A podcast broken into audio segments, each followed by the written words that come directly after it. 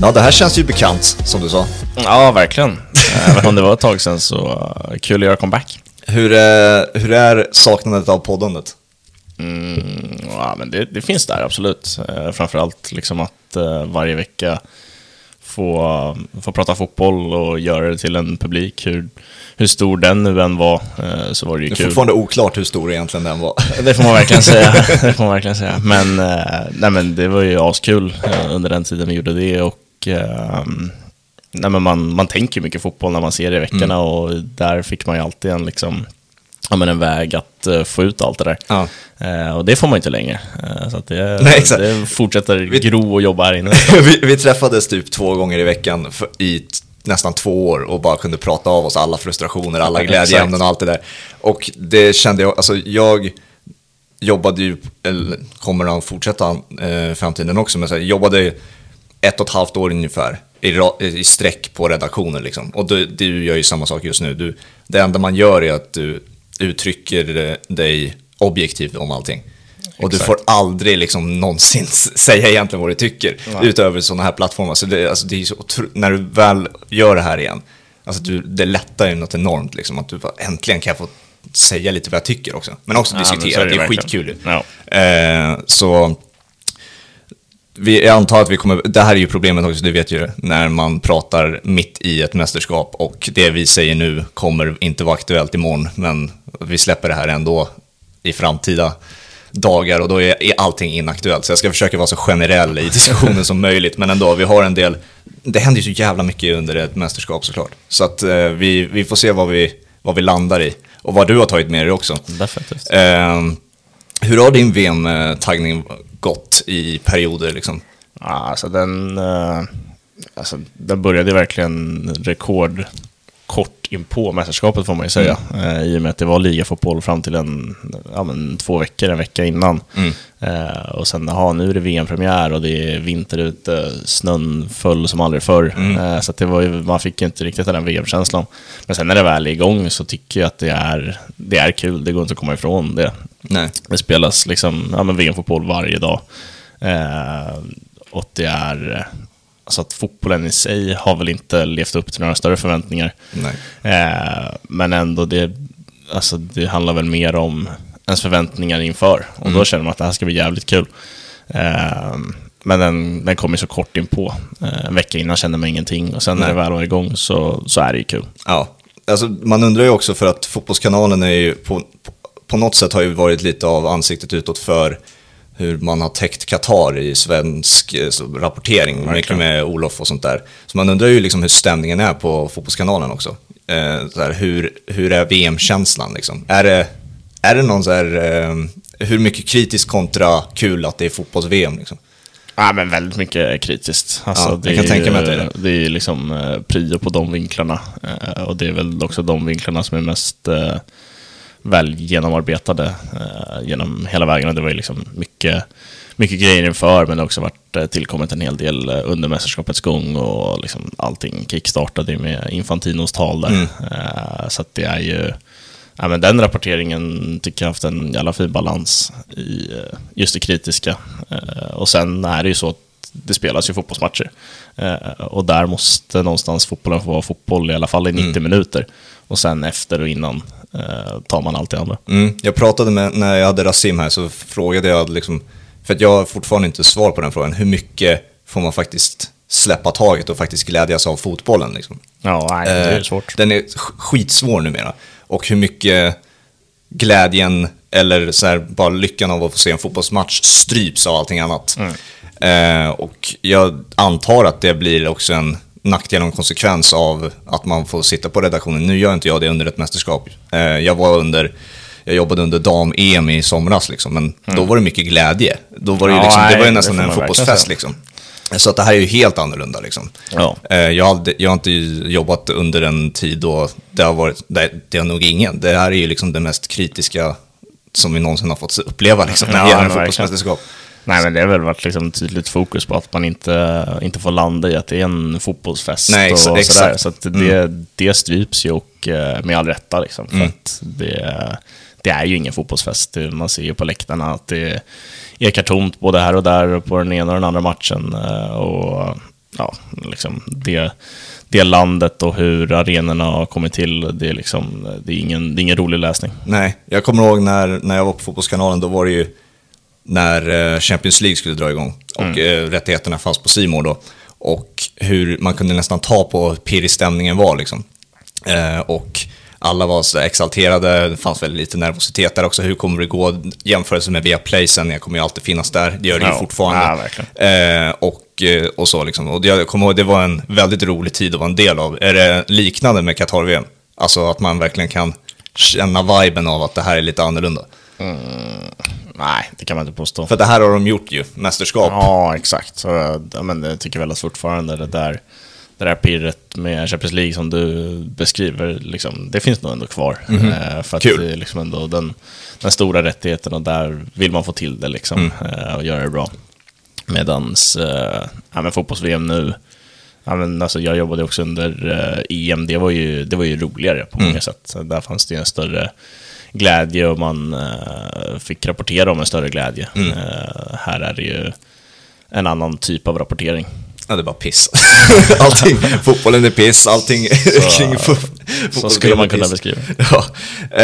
Vad ska vi ta då? Jag tänker vi går igenom lite utropstecken som hittills. Vi är mitt under en spelomgång 2 just nu, så att om vi missar någonting eller någonting har precis skett, då lär vi missa det i den här diskussionen. Men det finns ju ändå en del som har hänt.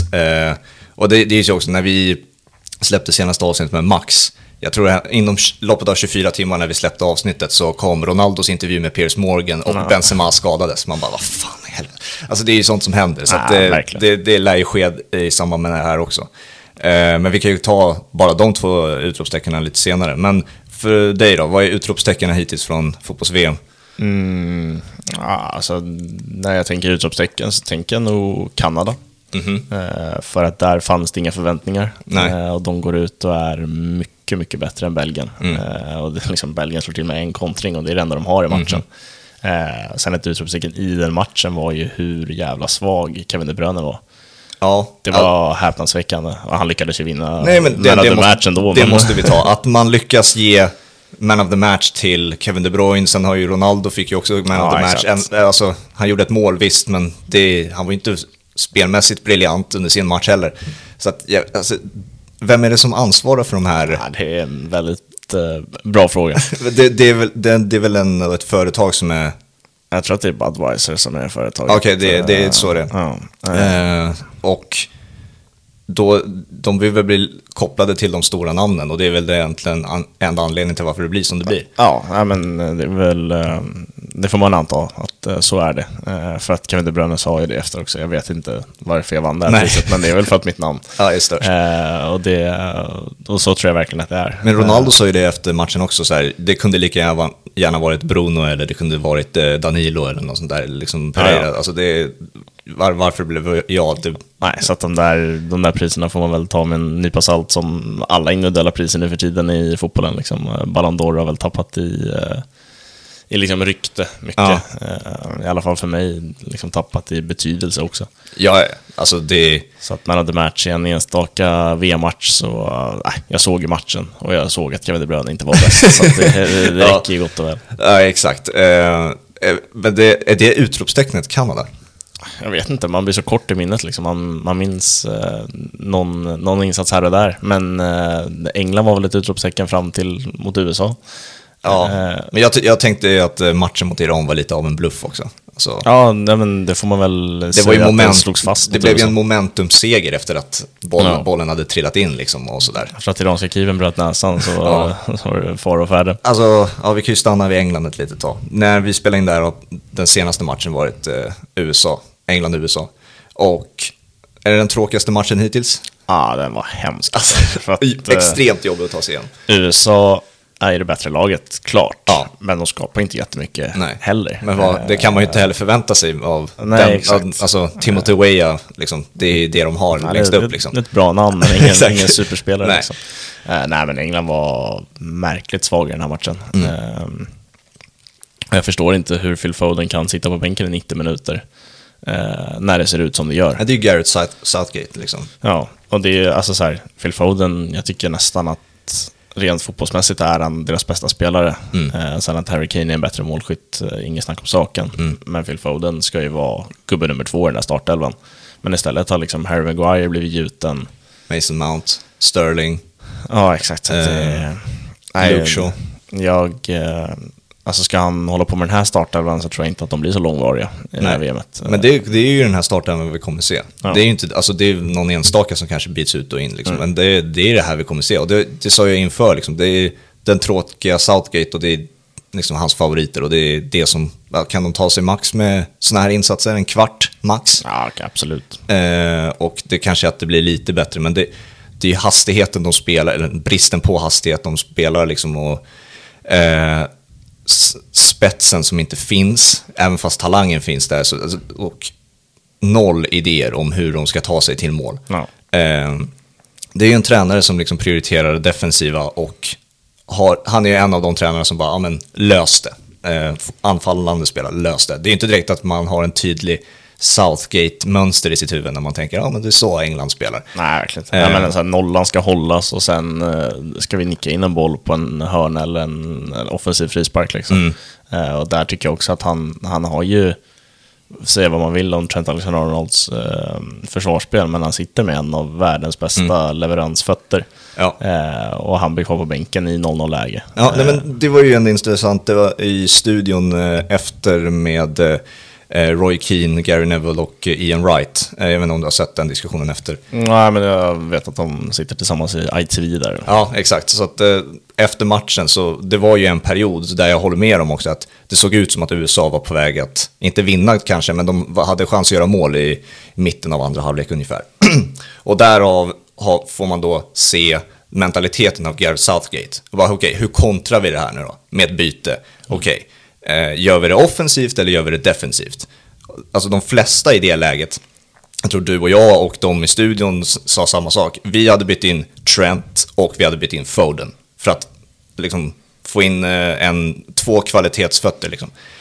Det Gareth Southgate väljer att ställa upp med är att ta ut Jude Bellingham och Sterling. Exakt. Och tar in Henderson och Grealish. Han hade bara tappat hakan när han tog in Jordan Henderson.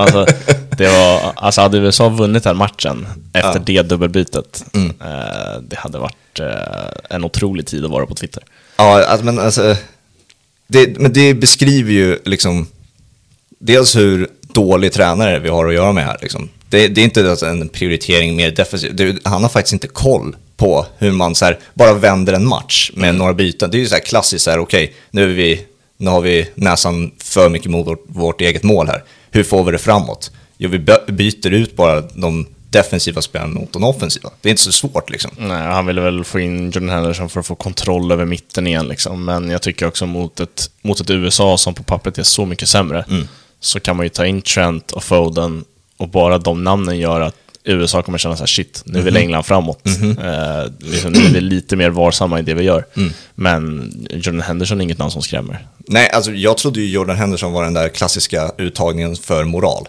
Ja, verkligen. Och nu fick han minuter. Alltså, han lyckas alltid på ett sätt att få minuter. Det spelar nog ingen roll om Liverpool värvar in Jude Bellingham och Jamal Musiala. Jordan Henderson kommer få sina minuter. Det enda jag tänkte på, snart kommer Connor Cody. Alltså då är vi trippelbytet färdigt liksom. Ja, det har varit otroliga scener. Hamnar Maguire startar nästa match. Vi har inte pratat med Maguire på 2 år heller. Nej, ganska skönt. Han har knappt spelat fotboll på 2 år, känns det som. Nej, men exakt. Men nu gör han ju det. Och han får väl tyvärr en av de som får beröm efter matchen också.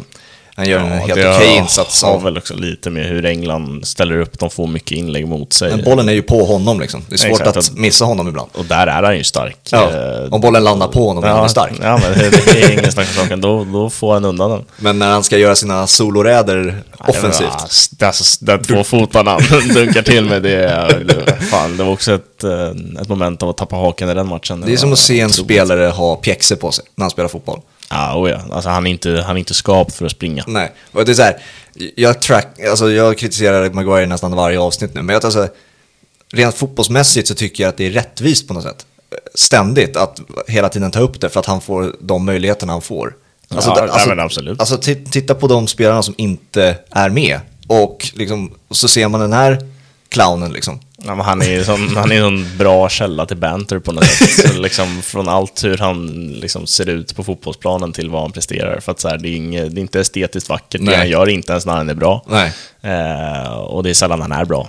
Men vi pratade ju om det också. Om det ska vara en form av, om man ska försöka vända på det till någonting positivt och se det som alltså utifrån ett objektivt perspektiv, se det som en underhållning istället. Ja, här har vi en sån jävla dålig atlet.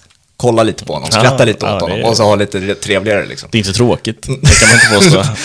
Alltså, det är så här, när jag tänker på Tomori blir det ju bara tråkigt liksom. Ja, så är det ju att en sån spelare lämnas utanför för Harry Maguire. Eller Ben White, bara som sitter och bara tittar upp och bara, vad är det som händer här liksom?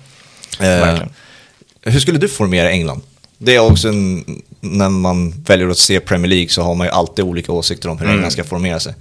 Ja, till att börja med hade jag börjat med att ta ut en spelare som inte är i Premier League, och det är ju Tomori som du nyss nämnde, för att han är ju deras bästa mittback, men han är i alla fall åtminstone på samma nivå som Ben White har varit den här säsongen, som jag tycker också har varit, jag tycker väl han har varit bättre än John Stones, men jag förstår att John Stones går före för att det är ett VM och det, han vill väl ha lite rutin.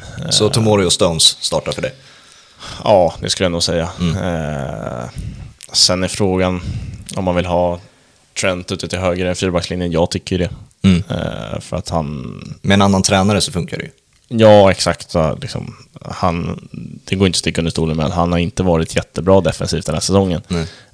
Men du får så mycket mer med honom, och du kan liksom trycka fram laget och vara framåtlutad på ett helt annat sätt om du har Trent Alexander-Arnold ute till höger. Så att han skulle starta i mitt lag. Och sen vänsterback är väl Luke Shaw med den skadesituationen de har. Eller om man ska skicka ut Kieran Trippier. Jag tycker att Trippier är bra. Vad heter han i Brighton? Vänsterbacken. Är det Henry han heter? Eller... Ja, Brentford. Ja, Brentford. Ja, men det är liksom mer, framförallt på vänsterbackplatsen är det ju mer jämnare. Där kan du ju ta lite vem som helst och det hade känts lika bra. Så där har man inga problem med att Luke Shaw startar. Nej. Även om inte han är superbra, men de har väl ingen superbra. Det hade ju varit så här Chilwell annars, om han hade varit hel. Ja, exakt. Ja, men det hade väl varit det självklara valet. Startar Trent för Reece för dig? Nu är det svårt i och med att du är Liverpool-supporter. Ja, men jag väljer, alltså... man är jävlig i målet här. Nej, men alltså... Även efter den här säsongen? Nej, men den här sommaren, om båda varit skadefria med i truppen, så hade jag väl startat Reece James. Det hade jag gjort. Sen om vi går till mittfältet så tycker jag att Declan Rice, Jude Bellingham givna. Mason Mount, jag vet inte. Ja, det är väl det är Foden som ska ha den platsen. Även fast han spelar mycket ute på kant så är väl ändå den tio. De har lite bättre alternativ framåt. Så att han satt Foden i mitten då. Kane given framåt. Sterling bra till vänster. Före Rashford. Ja, definitivt. Sen vet jag inte. James Madison kanske till höger för att få lite mer bolltrygghet och inte bara speed och tryck framåt. Istället för Saka? Ja, just det. Det är ju fan Saka som startar. Han är bra. Han är jävligt bra. Saka, eller om du säger en offensiv, om vi säger Madison 10, Foden ut på en kant. Vem petar av Saka och Sterling på en kant? Sterling. Ja, så Saka blir kvar. Ja, Saka blir kvar. Nästan glömde Saka. Men det är ju ett lag, framförallt med förändringarna i backlinjen, ett lag som skulle kunna vara mycket mer framåtlutad. Oavsett om du startar Reece James eller Trent, så får det en högerback som kan göra allt. Och ut med Maguire in mot Tomori, så har du ju också täckning bakåt när bollen kommer över din backlinje. När Tomori vänder sig om och springer, jämfört med när Maguire vänder sig om och springer, så kommer han stoppa en hel del anfall fler än vad Maguire gör. Så där, det är ju ett det blir ett offensivt England som jag tror hade varit bättre än det England vi ser idag. Jag tror alltså en enkel lösning på hur England skulle kunna lösa det här problemet att ständigt Kane kommer ner i mittfältet. Dels så gör han ju det av egen vilja, att han vill röra boll och vill visa upp att han har en fin fot och så vidare. Men också känner han ju sig tvungen för att bollen kommer aldrig upp. Alltså, målet bör ju vara att Kane ska vara så högt upp som möjligt och ändå bli involverad så ofta som möjligt. Ja. Om man pressar honom upp, ett enkelt sätt att göra det är ju till exempel att spela likt Arsenal, att man inventerar en Trent. Till exempel att Zinchenko är inventerad i Arsenal. Nej, exakt. Inventerar Trent och använder hans fina högerfot in i mitten och sen låter man Saka stå för bredden, hela högerkanten liksom. Då får man tillräckligt många på mittfältet och sen så gör det att Foden och Kane kan ligga närmare varandra lite mer offensivt. Ja, men det är det vi ser, alltså både Arteta och Guardiola, som Arteta har ju gått i Guardiolas skola, alltså Cancelo och Zinchenko har ju de respektive rollerna i de lagen, och även om Klopp inte använder sig så mycket av just inventerade ytterbackar. Det är inventerade anfallare han använder sig av. Exakt, och Trent står ofta för bredden, respektive Robertson, så liksom, det handlar ju mycket om att överlasta i mitten. Ja. Men England är ju verkligen så här bara plain basic, alltså den formationen de ställer upp på pappret, det är så de spelar. Ja, alltså, högerbacken är högerback. Alltså, om han skulle slänga in Trent så skulle han ju typ slänga in honom som en högerytter, alltså Southgate. Och låta honom stå för inläggen likt Beckham-eran liksom, och bara du står här ute och slickar linjen och så får du mata på en ensam Kane där inne liksom. Ja. Och det är så Southgate möjligen hade kunnat kasta in Trent, för han kommer ju aldrig använda honom som högerback. Nej. Vart jag kan säga i alla fall. Nej, alltså gör man det inte mot Iran och USA, när ska man då göra det i ett VM? Ja, exakt. Och i nästa match så är de ju liksom piskade till att ta poäng lite grann. Så att nej, han får nog sitta kvar där på bänken, men det blir, han blir ju live skadefri i alla fall. Ja, det är ju skönt för Liverpool-fansen. Jag har också noterat att han liksom, det pågår något sorts agentjobb med Bellingham där. Han är faktiskt han släpper inte Bellingham. Han och Saka, Bellingham och Saka har varit de enda positiva för mig än så länge i England. Och jag tycker jag älskar att se Jude Bellingham spela fotboll. Ja, han är så jävla bra alltså. Verkligen. Och jag drog den jämförelsen med Kevin. Jag vet inte om du håller med där. Påminner en del om hur han driver bollen, ingenting annat. Han är inte Ballon d'Or-nivå överhuvudtaget, men att han påminner i sitt driv med boll lite med Zidane. Hur han kan borra ner blicken och liksom ta sig in genom lagdelar ensam, alltså att man transporterar boll på egen hand. Likt en Zidane. Man såg ju så lite av Zidane, måste jag säga. Jag har inte de där YouTube-timmarna med Zinedine Zidane. Det kan inte påstå. Jag kan rekommendera det. Ja, det kan jag tänka mig. Alltså, det var ingen dålig spelare, det har man ju fått höra. Men jag kollade på andra spelare när jag var liten och kollade YouTube. Men nej, alltså hans driv med bollen, han och Fede Valverde är otroliga. Sen tycker jag att Jude Bellingham har liksom en ytterligare nivå i sitt spel, framförallt i sitt kreativa spel, om man ska jämföra med just Fede Valverde, som har en bit kvar i det kreativa, men är väldigt mycket bra på annat. Valverde är väl mer, han kan bidra mer anfallsmässigt offensivt och mer med avslut och så vidare. Han är lite mer en poängkung där. Ja, men han är en urkraft när han går framåt liksom. Bellingham är mer skön så att säga. Exakt, han är en fin lirare. Så att han och Musiala tycker jag påminner lite grann om varandra. För Musiala hade kunnat göra en 3-4 mål i Tysklands premiär, men är ju för svag i avslutsmomentet. Det funkar hemma mot Freiburg och Gladbach liksom, men i VM är det lite mer skarpa lägen. Ja, exakt. Tror du Jude Bellingham landar i Liverpool?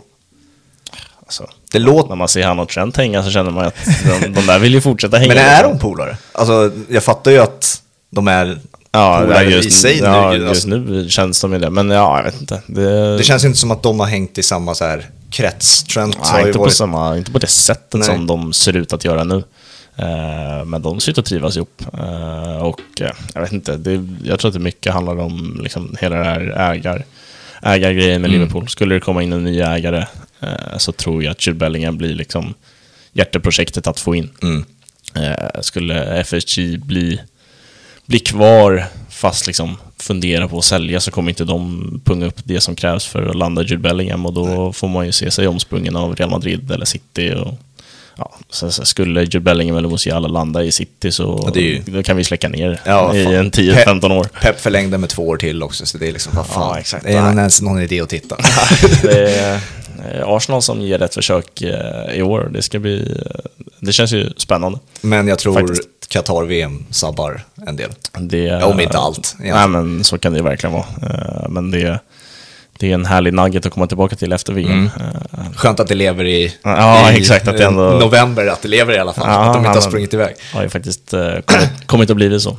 Ja, exakt. Vad har vi för mer utropstecken då från VM? Vi har fler skador än någonsin. Ja, det var ju redan så inför liksom. Mané och Benzema blev ju liksom spikade att de inte kunde spela typ ett par dagar, en dag innan premiären liksom. De kommer inte kunna vara med längre. Och sen har vi ju sett spelare bli utburen på vår. Senast var ju Ener Valencia. Ja, exakt. Lucas Hernandez korsband tackade över sig. Såg det ut som i alla fall. Ja, det har jag inga bekräftat. Jag tror jag har läst mig till att det är korsbandet. Och det är väl hans andra eller tredje korsband. Ja, exakt. Redan. Så att det, alltså det är ju ett riktigt piss-VM också i den aspekten. Att spelarna går på 10 dagar från att liksom spela ligafotboll och cupfotboll till det här. Det är katastrof. Ja, Kane går runt med en skada han med. Vi har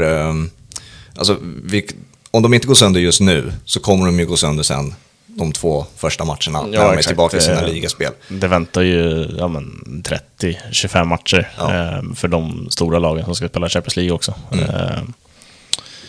Så att det kommer ju hagla skador efter VM också, tror jag. Jag tänker också att en konsekvens kan bli då att vi får se att de här typen av matcher som England och USA i så turneringar som Champions League, för att det är så många slitna, trötta fotbollsspelare nu. Ja, men så är det. Det är liksom, vi kommer inte se någon explosiv spets förutom typ Vinicius som aldrig tar slut liksom. Och grejen är att spelarna liksom inte fått en vanlig semester sedan liksom 2018 typ, för att pandemin ställde till det. Så att det spelades fotboll mitt i sommaren. Och sen därefter var man tvungen att köra igång. För att det skulle, liksom, på sommaren är det ju alltid mästerskap oftast. Ja. Och så hela den här grejen nu med vinter-VM gjorde att man flyttade fram säsongen. Ja. Eller flyttade bak, hur man nu väljer att se på det. Men det började tidigare i alla fall. Så att de har ju aldrig fått vila liksom, på 4-5 år sedan. Så. Och det kommer ju ta ut sin rätt, och det har tagit ut sin rätt. Ja. Och nu har vi också ännu fler minuter som ska spelas i matcher också. Vi har ju rekord i tilläggsminuter. Ja, vad är det? Snittar 10 minuter per match eller vad det är? Ja, exakt. Men det kan jag tycka är lite bra. För att det är bland det värsta jag vet, när man, liksom, man ser att ett defensivt tråkigt lag ända från start ska liksom döda så mycket tid som möjligt, och det läggs på 2 minuter. Det läggs på 4 minuter i andra. Ibland, de höftade ju dem. Ja, så exakt. Det här matchen känns som en exakt, det känns, 4 liksom. Det känns som, och sen kör man på det. Ja. Så att, nej, men det kan ändå hylla. Sen blir det ju plojigt när en match står, när det stod i England och Iran 4-1, 5-1 och de ligger på 10 minuter. Ja. Så här, fan, matchen är över. Lägg på 2 som ni brukar så. Ja. Men i matcher där det är jämnt och det finns någonting att spela för, så och man också känner av att det har varit påverkat liksom, att det har stoppats ständigt liksom. Det är ett smart sätt att tackla det liksom. Det här kanske är det kanske kommer vara så här framöver hur länge som helst, eller så kanske det är bara en så här okej, vi ser vad ni gör. Det här kommer ta 10 minuter extra för att ni gör det ni gör. Och sen så börjar det avta, och då kan man långsamt men liksom gå tillbaka till det vi hade förut liksom, med tilläggsminuter. Ja, men det är som vanligt när domare inför någonting, det är, liksom, det är inte perfekt, och det är någon domare som lägger till 10 i en match som redan är död, och det är någon domare som lägger på 4 där det borde kanske varit 10. Ja. Men tanken kan då uppskatta. Ja. Exakt. Men sen på temat utropstecken så är väl Japan och Saudiarabien skrällar liksom. Det absolut mest självklara.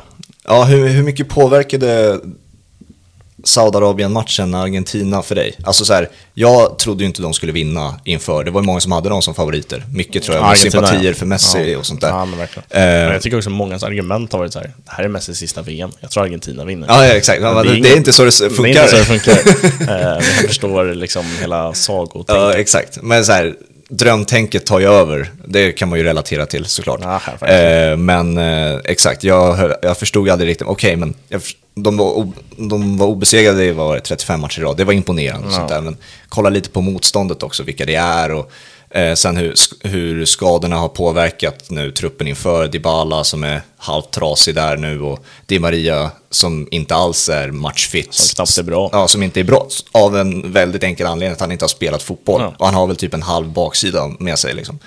Det är bara Messi och Lautaro där uppe som kan göra någonting offensivt liksom. Och det räcker liksom inte. Jag tyckte framförallt det där att De Maria inte har spelat fotboll kontinuerligt på länge. Mm. Det såg man mot Saudiarabien, alltså Argentina ska 4-5-0 i första halvlek. Ja. Saudiarabien står så högt med sin backlinje mot ett så skickligt lag liksom som Argentina är på att trilla boll. Mm. Så att det är bara stick i rätt lägen och hitta in passningarna, och de hade många försök på sig. Mm. Och att det bara blir ett mål som blir godkänt, och det via straff, det är ju totalt underkänt. Ja. Och sen blir man ju liksom, ja, de blir chockade i andra halvlek och lyckas inte hitta tillbaka, och han, vad heter han? René, ja, nej, jag ska inte ens försöka mig på när jag inte kan annat. Ja, men Saudiarabiens förbundskapten. Jaha, ja, just det. Vi Max hade bra uttal på honom. Ja, just det, exakt. Nej, men han gör det ju smart. Efter 2-1 så tar han ju hem sina soldater lite grann och ställer sig lite lägre, och Argentina lyckas ju inte ta sig igenom det. Nej.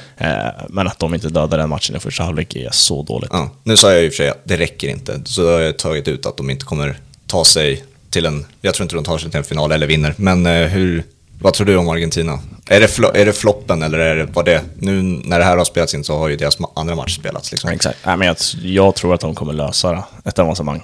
Jag tror att de går ut och vinner mot både Mexiko och Polen. Men det gav ju ändå någonting i det långa loppet, så såg man ju att det finns nog för mycket att jobba på i Argentina för att det ska räcka hela vägen. Det tror jag i alla fall. Mm. Det har ju varit också ett tema, inte bara det finns ju två sidor av samma mynt där, att det är ju de överraskningarna som Japan och Saudiarabien, men det finns ju också nederlagen som Tyskland och Argentina liksom. Och då väljer man såklart att kolla på vad väljer man att se. Oftast väljer man, när det handlar om VM så väljer man att kolla Japan liksom. Fan vad underbart liksom. Men varför kommer de här länderna, tror du, så jävla svaga liksom? Alltså, jag tycker att Tyskland är ganska bra mot Japan. Alltså de ska göra... Det är väl effektiviteten som du var inne på, Argentina också. Varför är det så trubbigt när det väl ska komma till kritan och göra mål liksom? Alltså i Tysklands fall så tycker jag väl att det finns ett moment av trubbighet i truppen som den är. Thomas Müller, Jamal Musiala, det är ju det är killar som gör mål i Bayern München, absolut. Men det är inte, alltså i VM så ställer sig inte lag på mittlinjen och låter sig bli liksom kontrade, överspelade som Bayern München ofta får liksom bara springa rakt igenom motstånd, och man undrar vad det är som pågår, men det är för att de lagen i Bundesliga har så tydlig idé vad de vill göra med bollen, så att man glömmer ofta bort det som händer utan boll.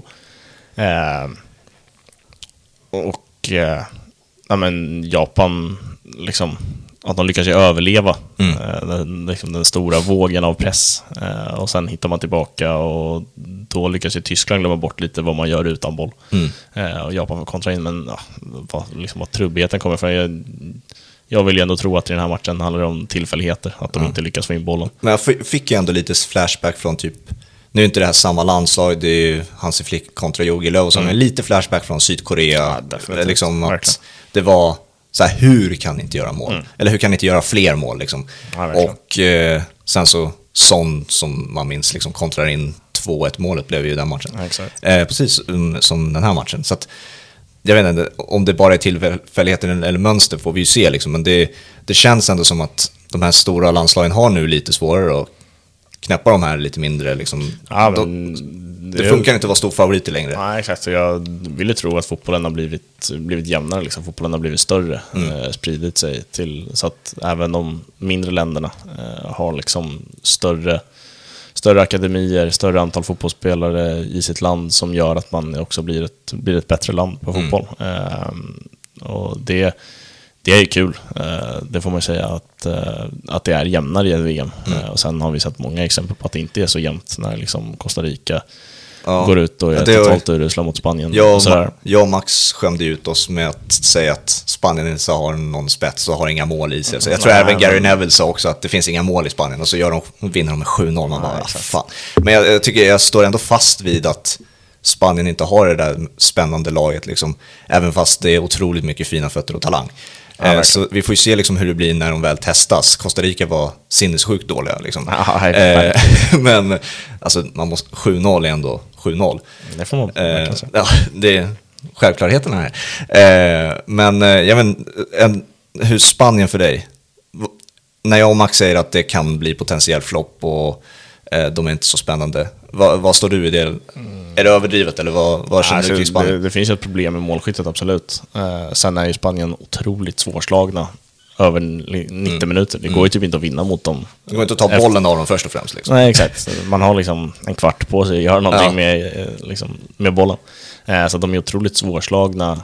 Jag tror inte att de kommer att åka ut under 90 minuters spel. Det kommer nog krävas förlängning och straffar för att få ut dem. Det är en kul spaning.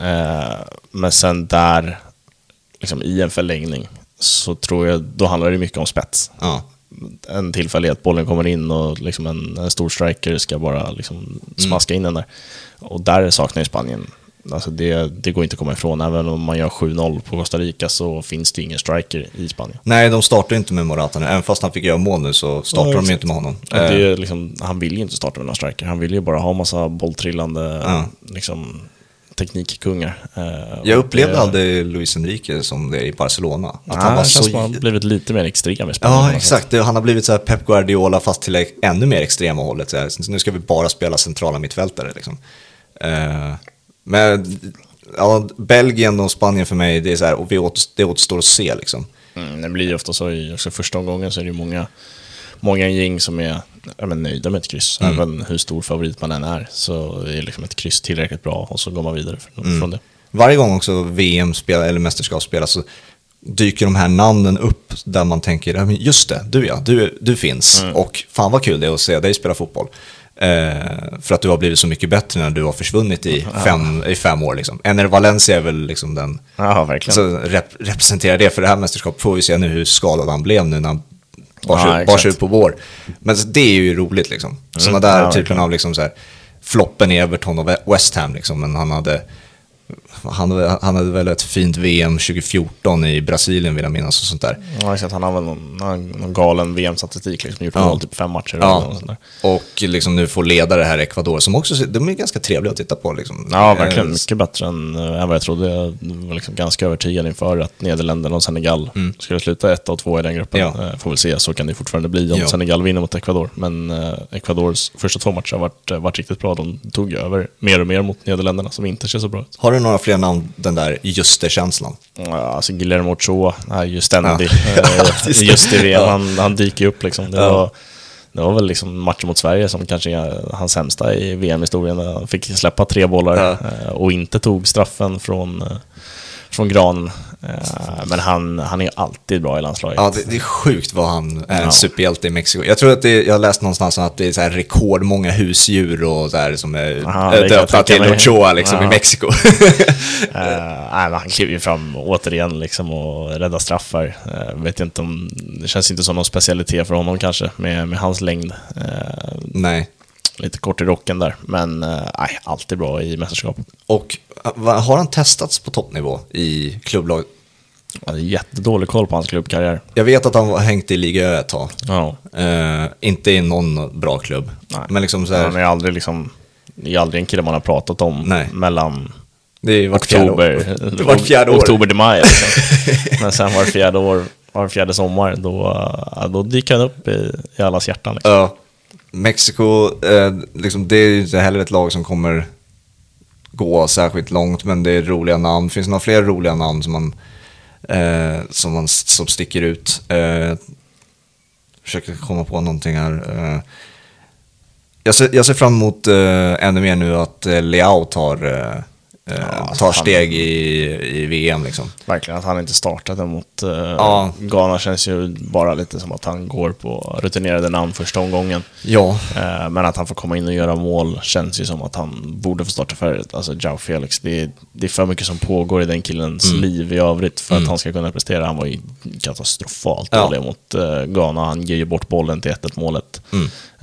Och sen lyckas han inte med någonting framåt. Nej, det är ju bara målet han som är klass liksom. Men det och där, alltså så här, jag tycker inte att Cristiano Ronaldo var jättebra den här matchen. Men jag kan ändå, alltså så här, jag ser ju skillnaden i rutin och mentalitet på något sätt.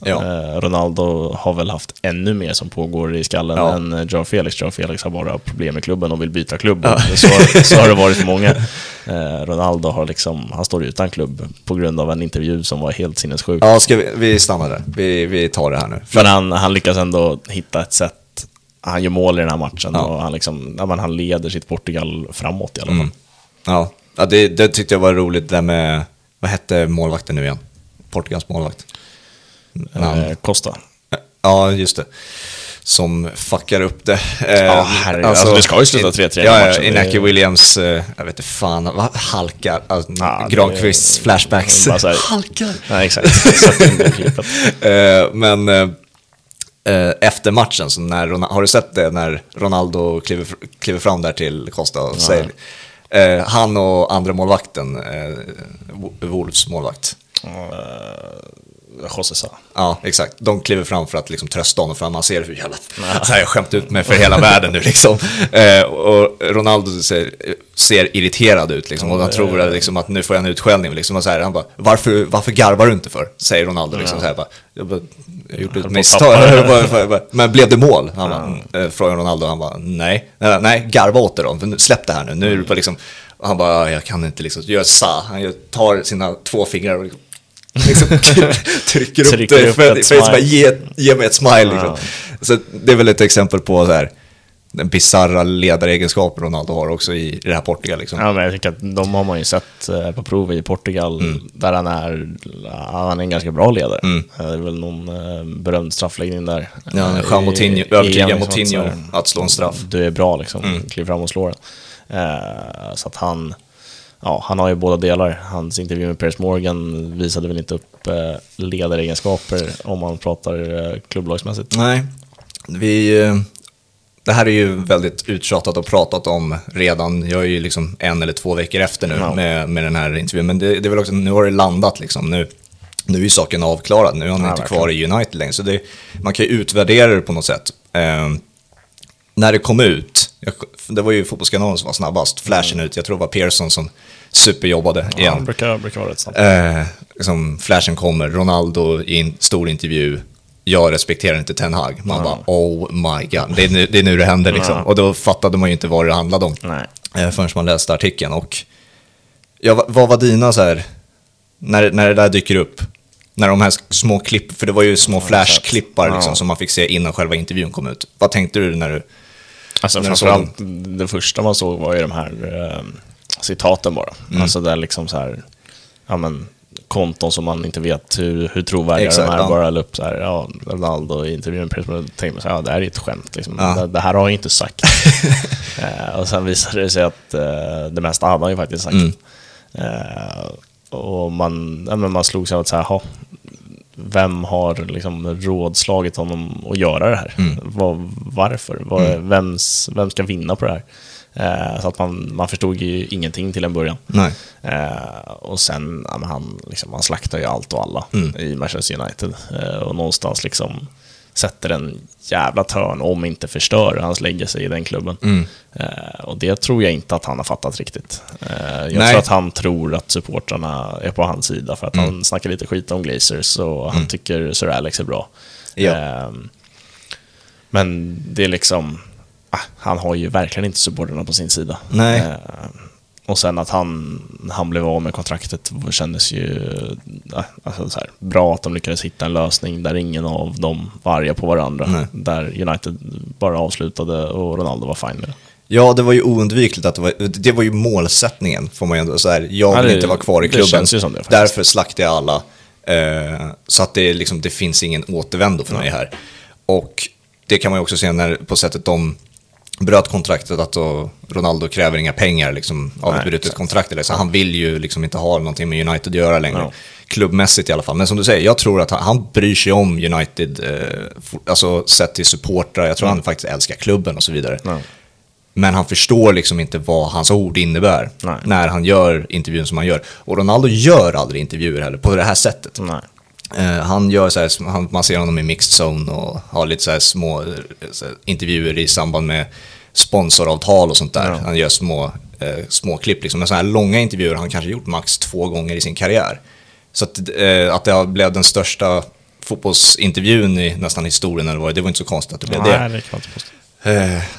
När jag ser det så tänker jag att fan, att det här är på engelska. Han borde ta det på portugisiska. För att det känns som att han har så mycket att säga, men att han begränsas av sitt ordförråd. Ja, och framförallt ger det ju Piers Morgan. Alltså han sitter ju där som ett litet barn och bara Rooney hatar dig.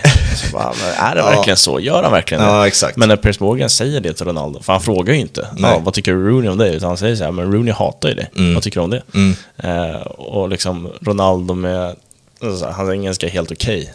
Men det är ju någonting som går förlorat i att det är på engelska. Ja, alltså det finns väl ett förakt där mellan nästan alla United-legendarer nu, förutom typ Rio Ferdinand och Roy Keane mot Ronaldo. Scholes la ut någon, jag vet inte om du såg det. Ja, det la ut en story och kallade Ronaldo ett ars, men raderade det snabbt. Men alltså det är ju, han har ju förlorat respekten från dem också, sina tidigare lagkamrater. Men vad vill jag komma med det? Att de har aldrig sagt det till honom eller om honom i sändningar, utan i sändningarna där man ser de här United-legendarerna är att det är nog dags för Ronaldo att lämna. Det är ju oftast det de har sagt liksom. Vi älskar Ronaldo. Exakt. För det är vår tidigare kompis liksom. Men det är dags för honom att dra. Det är väl Rooney som har vridit på det där lite. Han har nog varit den som har varit mest brutalt ärlig / lite så här, pekat lite på Ronaldo liksom. Jag tror att det finns ett litet miniförakt där mellan Ronaldo och Rooney sen VM 2006 där. Ja, men så kan det absolut. Och det, att han inte förstår det, att kritiken är också att det är okej att du inte är Ronaldo för 10 år sedan. Liksom. Det är okej.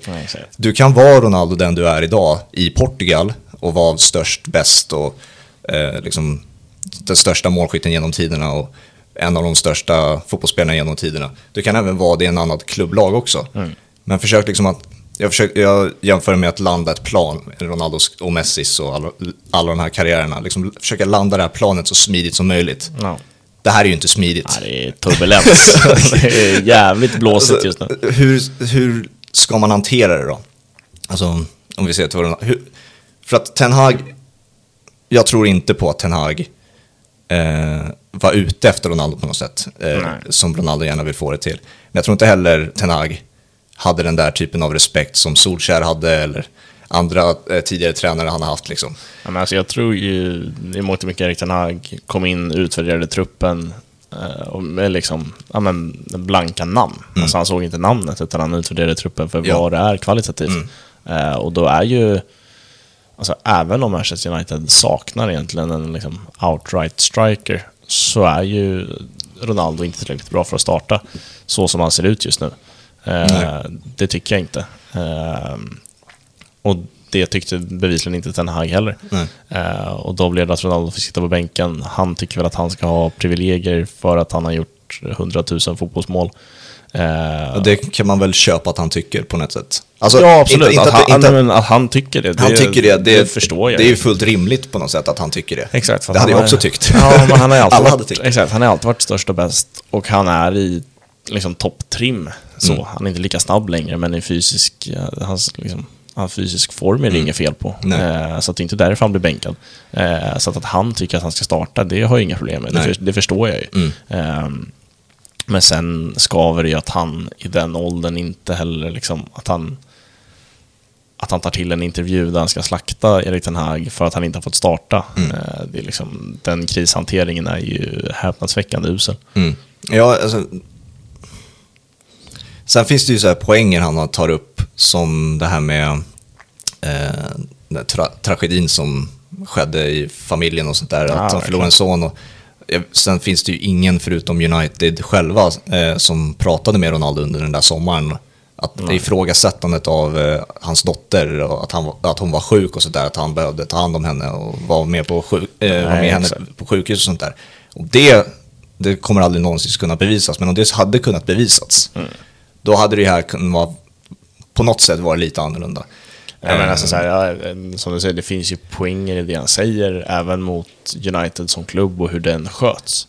För att det är ju en misskött förening. Det är ingen snack om saken. Och att en så liksom högt uppsatt fotbollsspelare säger det gör ju någonting. Det har ju någonting. Men sen går det ju lite förlorat. Alltså den kritiken som är rättmätig går ju förlorad med tanke på att han sen ger sig på ja, men Rooneys utseende liksom, då känner man sig, ja okej, men då är ju ingenting du säger vettigt, för att, liksom, du kommer med helt orimliga grejer nästa minut liksom. Ja exakt, det är väl, för det var också någonting som det verkar vara som att Ronaldo hade full kontroll på vad för svar och frågor i princip som Piers Morgan tog med. Han fick tydligen så här kontrollfrågor så här, är det här okej att det är med liksom, står du för det du har sagt liksom, och sånt där. Full kontroll på att ta bort, och det har det säkert varit, tagits bort många delar ur intervjun också. Alltså där får ju någon typ George Mendes komma in och bara, det där måste bort liksom. Det där kan vi inte ha med. Att slakta Ten Hag, det var ju liksom som sagt målsättningen på något sätt med intervjun på många sätt, så att det fick väl vara kvar då, för att han skulle lämna United, men resten där med Rooney och allt det där, ta bort skiten liksom. Nej men det är liksom, det ger ju Ronaldo ingenting. Nej. Och det tar inte på Rooney heller. Nej. Och inte någon annan människa som blir slaktad för, ja, men så här, när deras utseende kommer in eller vad fan som helst. Men så här, men okej, då gick det argumentet förlorat. Ja. Så att det är en väldigt märklig upplevelse att följa hela den här intervjuutvecklingen. Och så här, Piers Morgan har väl från sitt håll hanterat det här på det absolut bästa sättet. Han sätter det i tre delar. Han teasar lite på Twitter och liksom allmänt bara njuter, och det mår man ju också illa av att se. Ja, exakt. Alltså det var ju ett smart sätt på det. Jag sa att jag gärna hade velat se det på portugisiska för att få helheten och liksom kunna förstå exakt vad han menar. För att det ibland var det lite otydligt vad som faktiskt har hänt. Men om det hade varit, alltså om man ser det bara från något kommersiellt eller så här spridningssätt, alltså utifrån det perspektivet, då är det ju briljant. Alltså Piers Morgan får göra intervjun, att det är han som sprider det, och att det är på engelska, då sprider det till den stora massan och allt det där liksom. Så att på det sättet blev ju liksom, det blev ju så här mission completed liksom. Nu är du kontraktslös liksom. Jag tror att Ronaldo inte har några problem med liksom vad som har hänt efter intervjun och vad som sades i intervjun. Nej. Det är inget han bryr sig om ett halvår. Nej. Han ville bort från Manchester United och lyckades med det. Sen tror jag att det är gott att lösa på ett annat sätt. Ja, exakt. Då får man ju se också om 10 år vad Ronaldo har för typ av status i United. Säger vi att det är förstört liksom, men det kanske inte riktigt stämmer om 10 år. Nu är det väldigt hett och hatar Ronaldo just nu. Han har ju en hel del fotbollsminuter att luta sig tillbaka på. Sen vad de är värda gentemot intervjun, det får ju United-supportrar dividera om och stå för. Tänk också att Ten Hag kan ju bli känd då för, alltså, säg att han inte, det kanske han gör, men säg att han inte vinner några titlar som mönstret har varit i United nu. Att han gör ganska mediokert och sen till slut dåligt jobb i United, det utvecklas åt ett sämre håll. Då kommer ju han bara bli känd för att han som bråkade med Ronaldo förstörde hans United-karriär och sen försvann. Det blir lite av ett vägskäl på något sätt. För att det är klart att United kan bli mediokra, men då ser det ju också som ett misslyckande, för att United ska vara bäst enligt supportrar och tyckare liksom, för att de är den största klubben. Så att det är klart att Ten Hag går ut som vinnare just nu. Sen handlar ju resultaten om man är en vinnare om ett par år liksom. Ja. Tror du på Saudi-ryktena om Ronaldo? För att om det är Saudi det handlar om nu, lägg av karriären istället. Ja, liksom, definitivt. Så det ultimata mic-droppet gör ett bra VM. Så jag säger inte att Portugal kommer vinna. Det hade ju såklart, då hade han ju slutat. Om de vinner VM, då slutar han, tror jag. Ja, i och med också att han står utan kontrakt. Hade han haft ett kontrakt med United så är det väl svårt att lägga av. Ja. Men nu står han utan klubb. Men så satsa på att vinna skytteligan i VM och sluta där liksom. Om det är Saudi du siktar på. Sporting kan jag köpa liksom, något. Newcastle hade jag också köpt. Det är lite kul. Om Saudi liksom köper honom med en tanke så att gör 1 år i Newcastle och sen gör 1 år i Al Hilal, för att de där planerna brukar ändå aldrig funka. Då ser jag honom göra 1 år i Newcastle och sen lägga ner. Exakt. Och det här, det har väl någonting om man får bortse från att det är Saudiarabien som styr Newcastle, och det får man väl inte. Nej, det ska man inte göra i och för sig. Men det har väl någonting att han blir kvar i Premier League liksom. Sen ser jag honom inte han hade ju fått en nyckelroll i Newcastle för att jag är Cristiano Ronaldo. Men Callum Wilson och Alexander Isak är väl typ lika bra forwards som det är just nu i alla fall. Det är ju den här liksom. Men nej, jag tycker att han ska hem till Sporting. Göra typ 1,5 år om han orkar det. För att då får han en till Champions League. Ett EM till då också. Ja, exakt, att tacka för sig efter det hade väl varit det ultimata. Och i Sporting så startar han ju, och där kommer han avgudas och han får exakt det han vill ha. Jag tror han behöver det känns också värdigt på många sätt. Jag tror han behöver det också. Inte så att han saknar ett ego, det har vi ju sett nu med den här intervjun. Men att han har ju faktiskt blivit ifrågasatt nu sen han lämnar Real Madrid. Sett till så här, vad ligger kvaliteten och ribban på Ronaldo just nu? Vi säger nu liksom att han är på nivå med Isak och Callum Wilson. Det är helt jävla sinnessjukt när vi tittar tillbaka på bara egentligen på vad han gjorde förra året, och han gjorde över 100 mål i Juventus och allt det där liksom. Det är fortfarande en sinnessjuk ribba vi har på Ronaldo fortfarande i 37 års ålder liksom. Nej, definitivt. Så att han har ju de som säger att han är helt värdelös, han har varit det i 2 år. Jag tror det var Bilbacher som skrev det på Twitter i samband med Portugal-Ghana-matchen där. Jag fattar var du komma och att det är som sagt hett och hatar Ronaldo just nu, men det stämmer inte. Han var fantastisk förra säsongen i ett dåligt United. Så att. Nej, exakt. Det har mer blivit en fråga liksom att hans lag går inte så bra, men han går ganska bra. Och folk har velat få det till att det. Och nu vänder det på sig liksom, exakt, den här säsongen. Det är Ronaldos, alltså det är Ronaldo som är problemet. För att han gör mål, men lagen går inte bra. Och så var det ju Juventus och United. Men där finns det ju fatala problem inom klubben som jag tror mer har att göra med varför de går som de går och inte att det är bara Ronaldo som gör massa mål och sen går laget helt plötsligt dåligt. Nej, det ska bli intressant att se hur det här landar med alla de här, inte bara Ronaldo utan Messi också, hur de här spelarkarriärerna avslutas. För det har man ju tänkt på i 10 år liksom, så här, ska han sluta i Real Madrid? Nej, då blev det, hur ska det gå efter Juventus? Samma sak med Messi, ska han sluta i Argentina, i PSG, eller ska han tillbaka till Barcelona? Liksom? Ja, det hade varit så jävla härligt om de bara var kvar i Real Madrid och Barcelona. Hur fotbollen hade sett ut då. Ja, exakt. Men det känns som att deras legacy är ju skrivet redan. Det spelar ingen roll vad de gör från och med här och in. Men det hade varit så härligt om de hade fått möta varandra i liksom 4-5 år till än vad de har gjort nu. Men det var fint att få uppleva de åren också. Det är ju de bästa fotbollsåren på något sätt. Ja, precis. Ska vi avsluta med det här med, jag vet inte om du såg det med Max, men vi hade de här olika kategorierna så här, tippa inför. Och nu när du har 1,5 spelomgång så här, mer i ryggen nu, så lite mer press att man faktiskt ska sätta. Ja, och jag kan ju påminna vad jag tippade och liksom se vart du ligger också. Först och främst då, vem tror du blir mästerskapets målskytt? Jag sa ju Benzema då innan han blev skadad. Då kanske jag får ändra mig också. Ja, det kan man tycka att du kan få göra. Framförallt i och med att jag ska sitta och sia om saker när en spelare redan har gjort 3 mål. Men jag tror inte att Ener Valencia vinner. Inför hade jag Harry Kane. Bara för att han gör... Alltså England gör 6 mål i premiären. Då brukar han göra 5. Men så var det inte i det här fallet. Nej. Så att skyttekung i år blir... Trist att säga Richarlison när han har 2 och är i Brasilien. Men... Kan det vara en Oliver Giroud? Ja, absolut. Men jag tror Kylian Mbappé till slut ändå visar. Han kommer inte släppa. Han kommer inte passa i många lägen. Nej. Får vi se hur niorna i de stora lagen här. Spanien vet man ju fortfarande inte vem som ska göra målen. Det är väl Ferran Torres som har tagit ett smart val att dejta Luis Enriques dotter där, så att han, är det så? Det hade jag inte koll på. Nej, men det är smart. Det är därför han är kallad också. Exakt. Jag tänkte också så här, Ferran Torres så här, fattar, men ändå så här. Han tar ju dessutom straffarna. Så att han har köpt in sig på ett kärleksfullt sätt. Vi har Mbappé, vi har Richarlison, vi har Giroud, vi har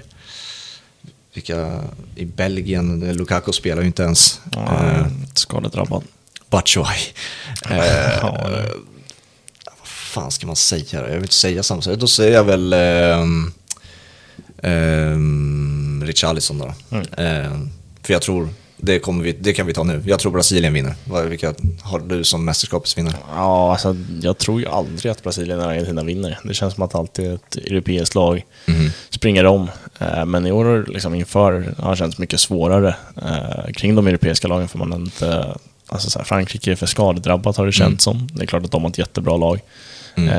Spanien som vi har varit inne på saknar lite liksom killerinstinkt. England är England. Så att, jag har varit lite inne på liksom att det kan skrälla. Typ Uruguay kan gå långt, för de har ett spännande lag. Såg hemskt ut i premiär. Det var också en dålig match. Uruguay mot Sydkorea. Ja, exakt. Shit, vilken match det var. Otroligt många 0-0-matcher i det här mästerskapet där man sitter och undrar vad är det här? Tur som är har man inget bättre för sig. Så när man väl... Slash, det är lite av din arbetsuppgift att följa det också. Ja, exakt. När man väl är på jobbet så har man inte så mycket val. Det känns inte som man har så mycket val när man är hemma heller, för att man alltid kollar fotboll. Och nu är det VM. Nej, så att jag har varit lite inne på... att det kan skrälla, men jag måste säga att jag är imponerad av Brasiliens intensitet i premiären. De har så många alternativ, alltså att Neymar är skadad, resten av gruppspelet. Just det var ju också en skada, jag glömde. Neymar är skadad. Det är klart att det är en smäll för honom personligen, och det är inte bra för Brasilien. Men det är inget... Fatta den energin sen när han kommer tillbaka i åttondelen eller kvarten. Liksom. Och det är det som är problemet med Brasilien på något sätt, att de åkte ut i sitt hemma-VM därefter att Neymar blev skadad. För att man står i matchen efter, eller de kanske går vidare från den matchen, men liksom, de står med Neymar-tröja och typ gråter. Det var ju kvartsfinal mot Colombia när han skadade sig. Och sen så blev semifinal mot Tyskland. Exakt. Det är så här, han är inte död. Nej, alltså, han är med, det är lugnt. Och i år har de ännu mer alternativ. Så att skippa den där Neymar-tröjan eller nationalsången. Låt han återhämta sig från den här foten, så kommer han tillbaka bättre än någonsin. Så att de har så många offensiva alternativ som är så bra en mot en. Så att det är svårt att se att någon ska stoppa dem faktiskt efter, när man har fått se premiären. Det blir intressant att se vem de spelar så i 10-rollen där då. För att det var ju, blev ju hans position nu när han inte håller sig till en kant längre. Och Vinicius och Rafinha som sen blev Rodrigo, liksom, de har ju sina tydliga roller på kanten. Är det liksom att man flyttar upp en Paqueta och sätter in en Bruno Guimaraes i centralt mittfält? Det här kan ju en spännande lösning. Ja, det tycker jag liksom hade varit den bästa lösningen, för att peta in en Fabinho bredvid Casemiro, då tappar man helt plötsligt den offensiva flärden som de har. Nej, så att, jag menar, 10-rollen där som är, det är ju Neymar liksom. Får se vem som tar den. Det kan nog liksom bli en avgörande del också hur han spelar. Han Tito måste ju ha otroligt kul när han sitter och laborerar. Liksom, han kan liksom... Han känner nästan att det är lite härligt att Neymar gick sönder, att så här, nu ska vi se vad vi kan för, liksom, laborera och mixtra om för härliga uppställningar under de här två matcherna som liksom, de kommer ju gå vidare oavsett hur de gör, och antagligen vinna gruppen också. Alltså, vad sa du någon mest? Brasilien sa du. Då tar vi Dark Horse. Ja, där hade man ju verkligen... Uruguay inför, och det får jag väl stå fast vid, trots att deras insats hädisk ut. Tycker att, alltså, hade de haft... Nu var Diego Godin ganska bra i premiären. Ja, det är otroligt. Men han är ju till åldern kommen. Och hade de fått in Araujo där istället, om han hade varit skadefri, så hade det känts ännu mer spännande. Men jag tycker att från mittfält och framåt så har de liksom ett lag så gott som något.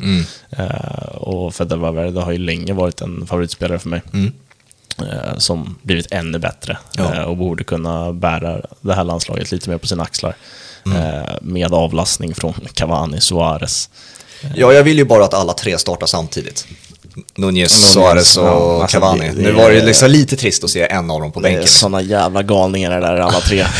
Framförallt Suarez och Nunez. Och jag tycker att Suarez, han hade ju tappat i speed och så in i bomben. Han såg fruktansvärt långsam. Han har varit långsam, eller han har varit långsam ett tag nu. Och han liksom, jag tror att han är så smart fotbollsspelare, så att han kompenserar ju för det, och han kommer ju säkert göra något mål här och där ändå. Men Nunez är ju liksom, han är ju vad Suarez var för 10 år sedan. Han är snabb och sen liksom bara kliver fullständigt galet in i dueller och sådär. Så att jag vill ju tro att Uruguay är ganska jobbig att möta. Och det borde kunna ta dem ganska långt. Problemet är att om de blir tvåa i gruppen så får de ju vinnaren i Brasiliens grupp redan i åttondelsfinal. Men de har ju en chans att vinna gruppen. Det krävs ju att man slår Portugal. Ja. Och Portugal imponerade väl inte jättemycket mot Ghana trots allt. Så att, nej, Portugal är, det är ju så här. Vi tittade ju inte ens på om Ronaldo vinner skytteligan liksom. Det, om det nej, är ett exakt. Alternativ, det tänker man, det är inte första som poppar upp. Nej, liksom. Verkligen. Och det är ju mycket på grund av Ronaldos situation, men också hur Portugal spelar liksom, att det, i perioder påminner Portugal lite om England. Alltså att det går långsamt och sånt där och lite så här hur vad är defensiven i första rummet. Ja, vad är idén liksom och allt det där. Men sen så blixtrar de till i vissa moment och så här bara kan något landslag stoppa det där liksom. Ja, nej, så är det verkligen. Så att om de bara kan få det lite mer frekvent i matcher liksom och sådana perioder, då tror jag då vänder det den snabbt liksom. Ja. Då blir de en av favoriterna istället. Ja, men om man ska ta fram en lite bredare pensel så det laget som vinner den gruppen tror jag är ganska god chans att nå en semi liksom. För att då får man antagligen Serbien i åttondelen. Sen vet jag inte vad man får i kvarten. Men då liksom, väl i en kvart så är det mycket tillfälligheter. Och de två landslagen har stjärnor för att överraska. Ja, det är väl, vad har vi för gruppspelsmatcher som man ser fram emot? Det är väl Spanien, Tyskland. Ja, Spanien, men det är, Tyskland och Portugal och Uruguay är nog den som jag ser fram emot mest. Jag tror att om jag minns rätt så är det den matchen som avslutar den andra gruppsrundan. Och det är sista dagen med en avspark klockan 11. En avsparkstid man verkligen har gillat. Ja, fy fan vad jag har missat 11 matcher. Alltså, fy fan. Alltså, först säga så här, Qatar-VM på repris liksom. Det är inte jätteroligt liksom. Och det är också det är ganska dåliga matcher klockan 11. Men det är ganska härligt att bara få den matchen. Att det drar igång de dagarna man är ledig. Är det på en vardag, den matchen? För då missar jag ju den. Ja, det bör det vara. Fan, ja. Men den Uruguay-Portugal börjar klockan 8. Ja, okej, bra. Då ser jag hinner, då kan jag se den. Så då du står fast vid Uruguay. Jag hade Serbien lite av samma anledningar. Att det är tufft jävla motstånd och så bra ut inför. Ja, exakt. Mot Brasilien det kan alla se dåliga ut liksom. Och jag tyckte inte de såg dåliga ut. Det är, så här, det är tufft liksom, att möta Brasilien. Och jag tänker bara om de får in Vlahovic blev Mitrovic från start. På tal om jobbiga möten. Ja, så vad fan då har de ju ett anfallspar i alla fall som matchar Uruguay. Och de kan stånga in bollar liksom. Så att, jag står nog också fast vid Serbien att de i alla fall, jag vet inte vad Dark Horse innebär att de tar sig till en kvart typ. Ja, nej, men sånt där. Överraskning. Det kan jag väl i alla fall se dem göra på, att de vinner sin åttondel om de tar sig vidare. Fiasko. Jag hade Belgien eller Polen. Och då Polen, det är inte så att man har förväntningar på dem utan att de ständigt är dåliga i mästerskap och att, torskar rakt ut. Ja, och Lewandowski är dålig igen liksom, och det börjar ju bra. Ja, det får man säga.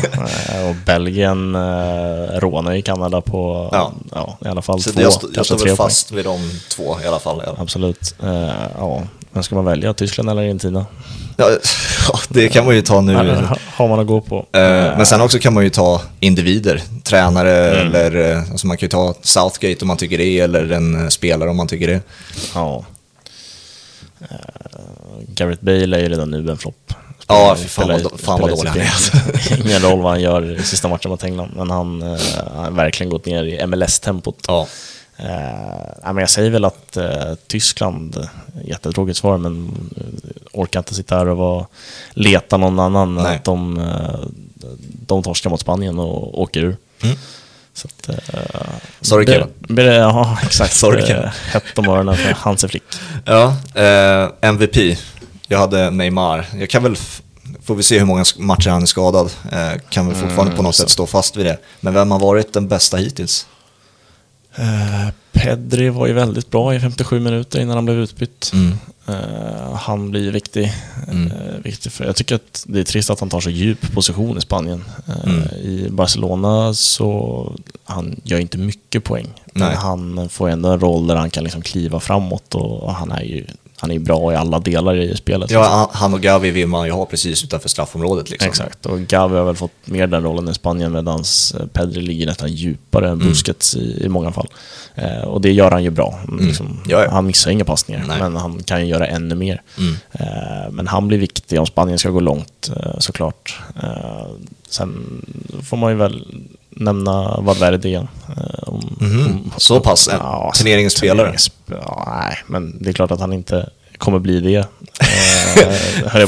För dig kanske han blir det. Ja, för mig behöver han inte göra så mycket för att bli det. Men nej, alltså då måste Uruguay vinna hela skiten, ja, typ, om han ska bli det. Men med Neymar skadas, så om man ändå ska leta i Brasilien som man tror kommer gå långt, så känns väl liksom helt plötsligt Richarlison som ett alternativ. Vilket jag tycker, alltså så här, jag trodde att Gabriel, eller jag visste ju att Richarlison går för Gabriel Jesus, för att det är så de har kvalat sig till VM. Så man förstår ju på ett sätt, men fortfarande man tänker så här, Gabriel Jesus, alltså, med det han har presterat liksom, fan, ja, exakt. Man kände ju första 60 eller fram tills att han gör första målet att så här, varför spelar Richard? Ja, exakt. Men om han kan bli den där liksom nian som Brasilien har saknat senaste tiden, att han bara liksom stöter in bollarna som man gör i det första målet och sen bjuder han på en riktig delikatess i andra målet, så han känns väl nära till hans. Ja, jag får stå kvar vid Neymar, men det, liksom, det finns namn nu som man ser ju där kvaliteterna nu. Jag tror om Portugal går långt så tror jag Leao är en av dem. Liksom. Ja. Om han får starta nu, liksom, som man hoppas att han gör. Definitivt. Shit vad han kan, liksom, han kan vända upp och ner på det här mästerskapet. Och sen har vi... Nej, det var alla. Det var alla. Vad har vi? Nu har vi spelat, jag ska inte spela in 2 timmar igen, för då dödade jag grabben nästan i redigering. Och du ska vidare, vilka matcher du har nu då idag? Så ja, vi kan ju sätta en stämpel på vart vi är någonstans i tid och rum. Ja, exakt, vi har väl en ganska precis en timme till VMs absolut sämsta match, Tunisien, Australien. Ja. Så där är vi tidsmässigt. Men ikväll är det 2 riktigt fina matcher, Argentina, Mexiko. Ja, kul. Messi kan ryka redan nu. Och sen Frankrike, Danmark. Ja, det är 2 riktigt bra matcher. Fan vad kul. Verkligen. Stort tack att du kommer. Ja, det var jävligt kul att vara här och göra podd-comeback. Ja, kul att du gör det, och det gör vi säkert snart igen. Tack för att ni har lyssnat. Vi hörs när vi hörs igen. Det får vi se när det blir. Ha det bra så länge.